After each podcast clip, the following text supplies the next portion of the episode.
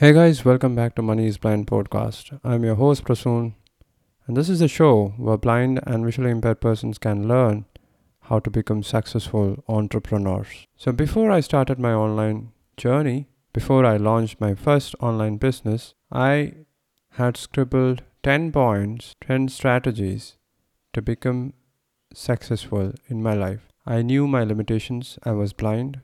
Back then I was legally blind I was committed, I had the right mindset, and here are the things that I wrote down in my journal back in 2017. Define goals.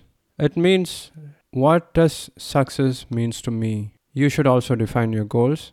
What is your goal? Is it financial, wealth, becoming famous, popular, recognition, making a positive impact? You should understand your goals because bringing more clarity into your goals that is going to help you reach there. Second point acquire the knowledge and skills. You should continuously invest in your personal development. That's one reason why I started listening to Audible. I I was a fantasy lover. I'm a Harry Potter fan. I read Lord of the Rings, and I've read so many fantasy books, but ever since this entrepreneurial bug bit me, I read just self development books and personality development books, and I keep that habit even today. As an online blind entrepreneur, I wanted some skills to be updated and focus on some skills like accessibility, assistive technology, online marketing, business management. Third point build a strong personal brand. That's what I did when I launched my YouTube channel. And today, that channel has more than 280,000 subscribers with more than 20 million views for one of the videos. And uh, it is one of my revenue streams right now.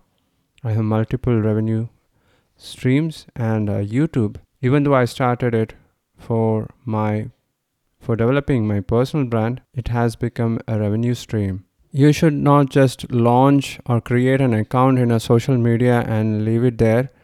Consistently deliver valuable content. Engage with your audience. Showcase your expertise, authenticity, credibility, transparency, your honesty, and integrity that is going to attract more followers to you and so that you can quickly take your personal brand from zero to a million followers within a few years. Next point is network and collaborate. With like minded individuals, mentors, influencers, leaders, consultants, I try to do this by attending networking events, conferences, by finding new persons who just who think just like me and to gain their knowledge. That's why I'm interviewing persons like that's why I'm interviewing influencers like Sam from The Blind Life, and I am trying to continue it in the podcast. Point number five try to find out the problem and then solve these problems. By finding out my customers, my loyal audience,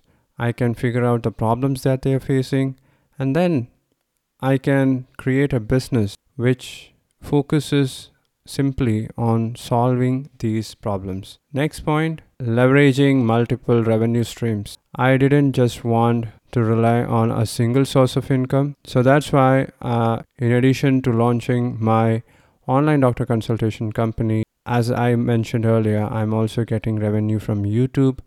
I have a blog which is making me thousands of dollars every month. I have a teaching job I'm also focusing on doing, I'm also trying to do sponsorships, collaborations, paid collaborations online.